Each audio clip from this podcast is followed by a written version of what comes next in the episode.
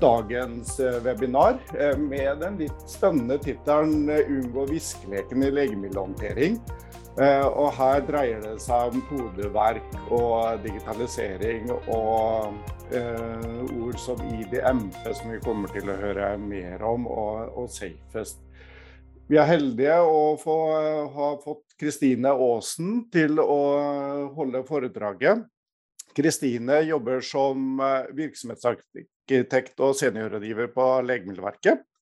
Eh, og har eh, sjekka opp en ganske mangfoldig og mang, mangfold i, i, utdanning og erfaring.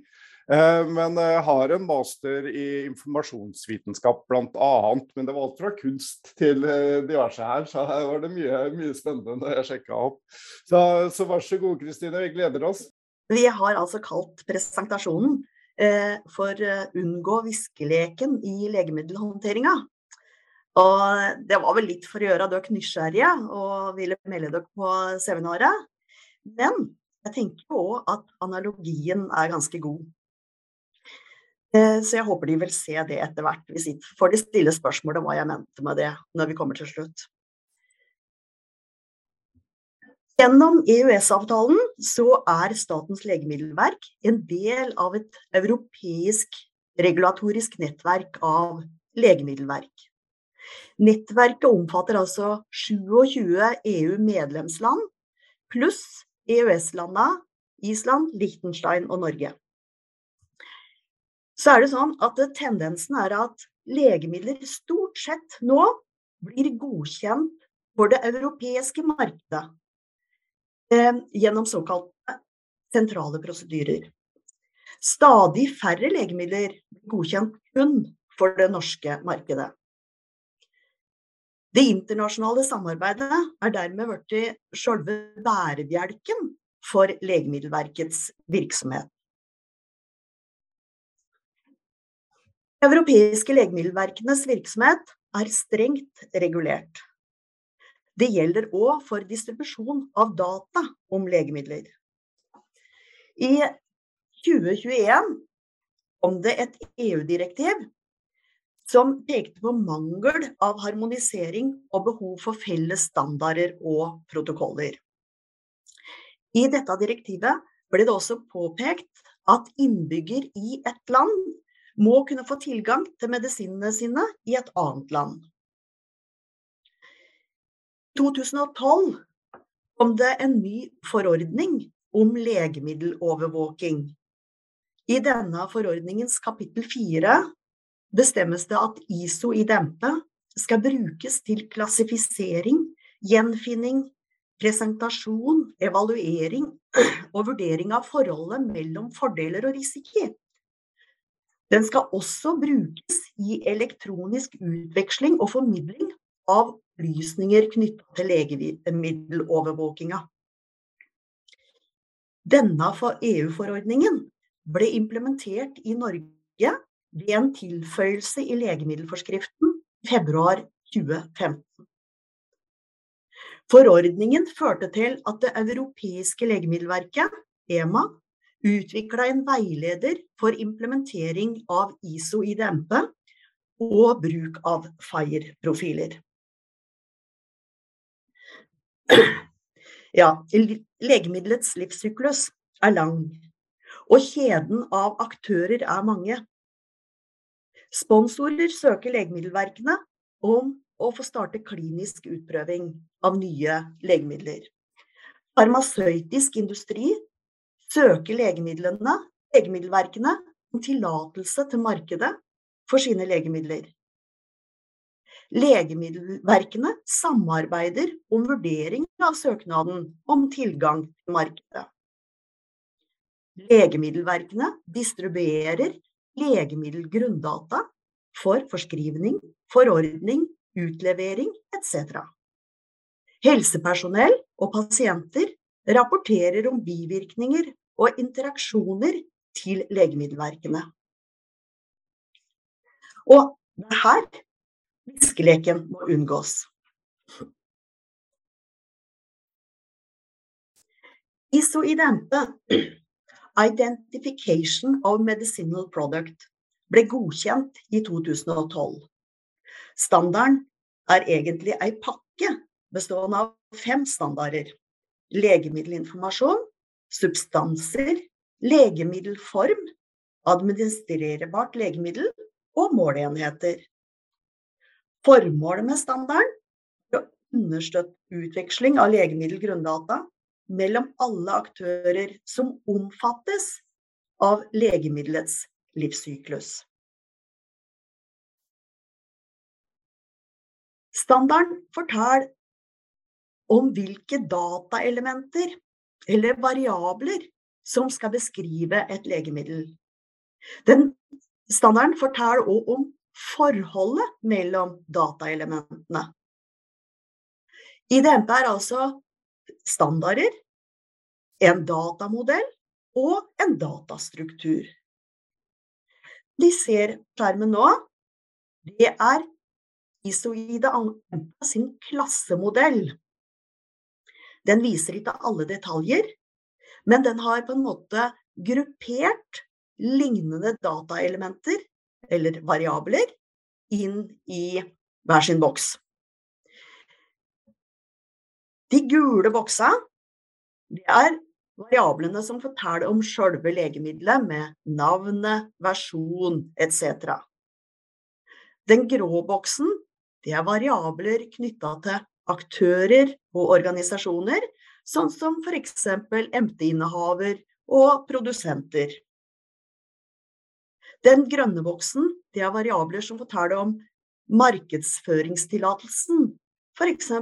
hvilke prosedyrer som er brukt ved behandling av søknaden, og status for tillatelsen. Blå boks handler om pakningen. Som f.eks. da pakningskoder og pakningsnivåer. Den røde boksen forteller om det administrerbare legemiddelet. Substanser, ingredienser, styrke og form. Og til slutt den lilla boksen. Variabler som er knytta til bruken, den kliniske bruken, som indikasjoner, interaksjoner, bivirkninger med mer.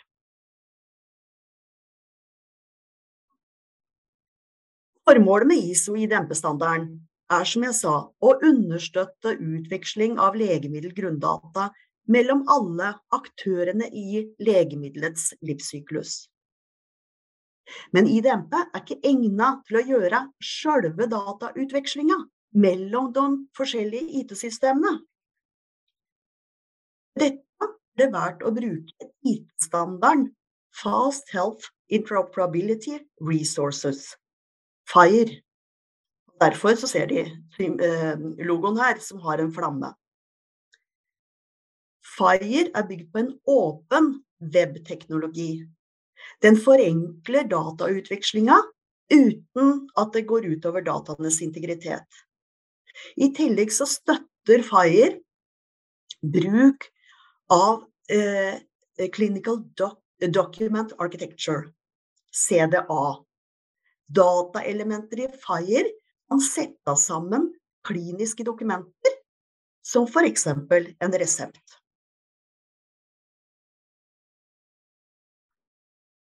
Legemiddelverket tilgjengeliggjør i dag grunndata om legemidler gjennom den såkalte festmeldinga. Forskrivnings- og ekspedisjonsstøtte står det for. Her er det Legemiddelverkets eh, database, Atene, som er kilden Testmeldinga er en XML-melding med et datagrunnlag til lege, apotek og bandasjist, og meldinga inneholder alle legemidler som kan fås på resept, samt noe mer informasjon. Festmeldinga oppdateres hver 14. dag. Men spesialisthelsetjenesten har behov utover dette, utover det som festmeldinga kan gi.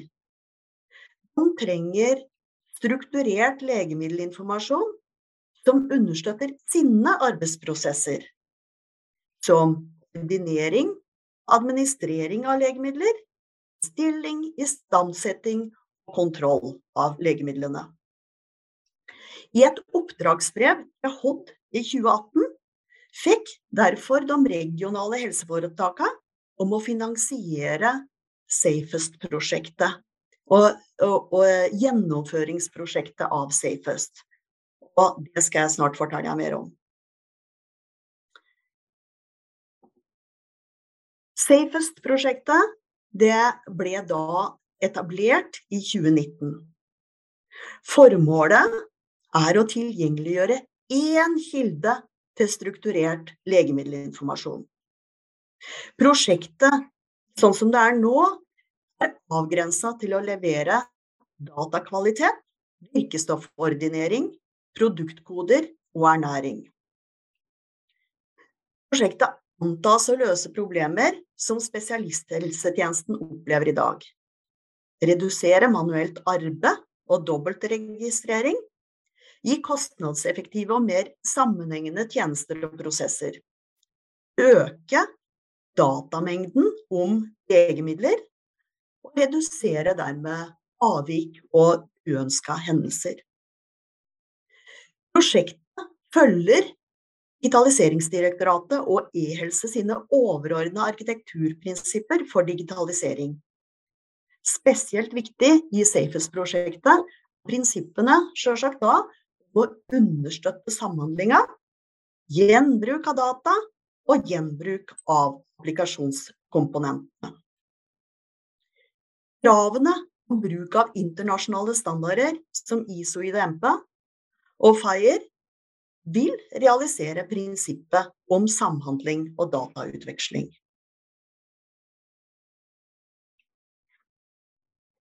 Første leveranse av Safest er nå driftssatt, og jeg skal nå presentere hvordan de funksjonene som er utvikla i første versjon av løsningen, og hvilke data som inngår.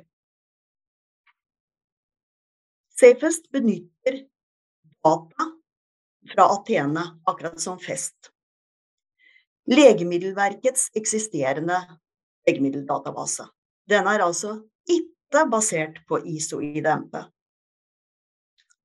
Data fra Atene for tilgjengeliggjøringa går gjennom tre hovedmoduler, som de ser dataoverføring, kvalitetsheving og distribusjonsmodulen. Konfidensielle data blir først eksportert fra Atene. Deretter så går det inn i en valideringsfunksjon for å bl.a. sikre at ikke noe ikke-konfidensielt Eller at det er kun ikke-konfidensielle data som er blitt med i uttrekket. Deretter reetableres en database i Legemiddelverkets skyløsning basert da på det uttrekk. Så går vi inn i kvalitetshevingsmodulen. Her skjer det mye spennende. Den modulen den starter med å sjekke om vi har nye versjoner i uttrekket i forhold til forrige versjon. Dataene deretter berika med produktkoder, pakningsnivå, fra Farmalog. Dette er data altså som vi da ikke har i dagens Atene, men som er dataelementer i ISO-IDM. Dataene blir deretter transformert til FIRE-format og FIRE-struktur. Så valideres dataene. Hvis noe er i henhold til reglene, så sendes de til en manuell kvalitetskontroll. Og det kan utføres da eventuelle tiltak hvis personen, brukeren hos Legemiddelverket, finner ut at dette er et avvik. Og da ser de at det er en gul boks der det er manuell prosess. Hvis alt er i henhold til reglene, så sammenstilles dataene og eksporteres for distribusjon. Jeg presiserer igjen dette er sånn som kvalitetshevingsmodulen ser ut nå, etter leveranse 1 av prosjektet. I leveranse 2, som vi jobber med nå, så vil vi følge prinsippene våre om å gjenbruke applikasjonskomponenter. Og da eh, er det de veldig mye av de samme funksjonene som vil være her. Men det vil bli flere kilder til data, sånn som kodeverksregisteret til det europeiske legemiddelverket, og større grad av beriking i løpet av prosessene.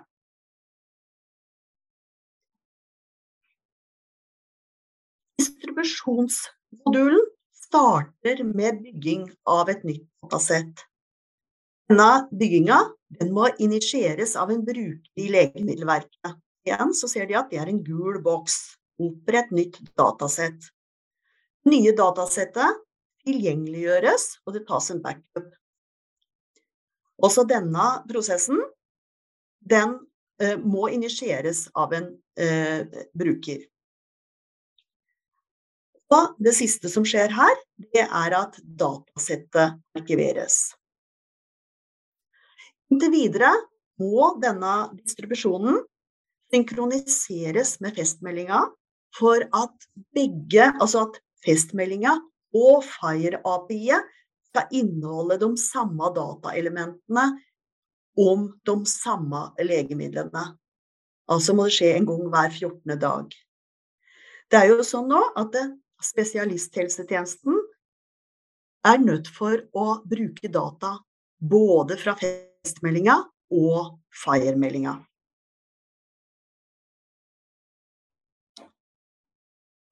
Så hva tilgjengeliggjøres?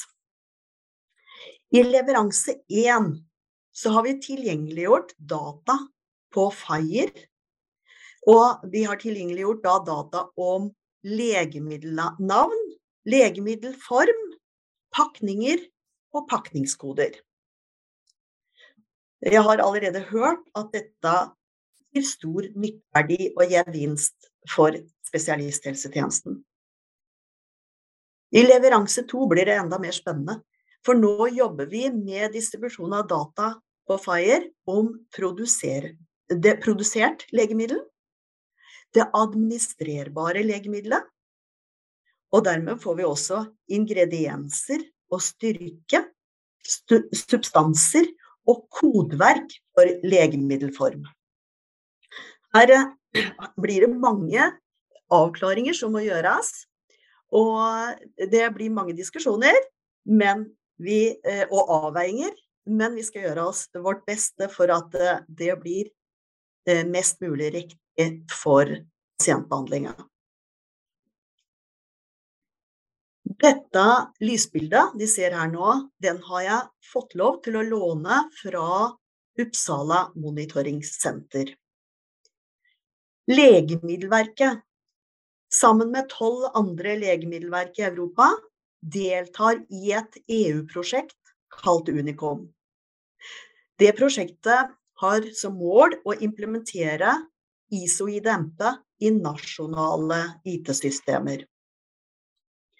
Unicoms overordna formål er å styrke pasientsikkerheten gjennom implementering av ISO i Og fremme forskrivning og utlevering på tvers av landegrenser. Og da husker de kanskje tilbake til det jeg sa i begynnelsen om reguleringa, at det var et av formåla i direktivet. De ønska at pasienten skulle få tilgang til medisinene sine, så i andre land.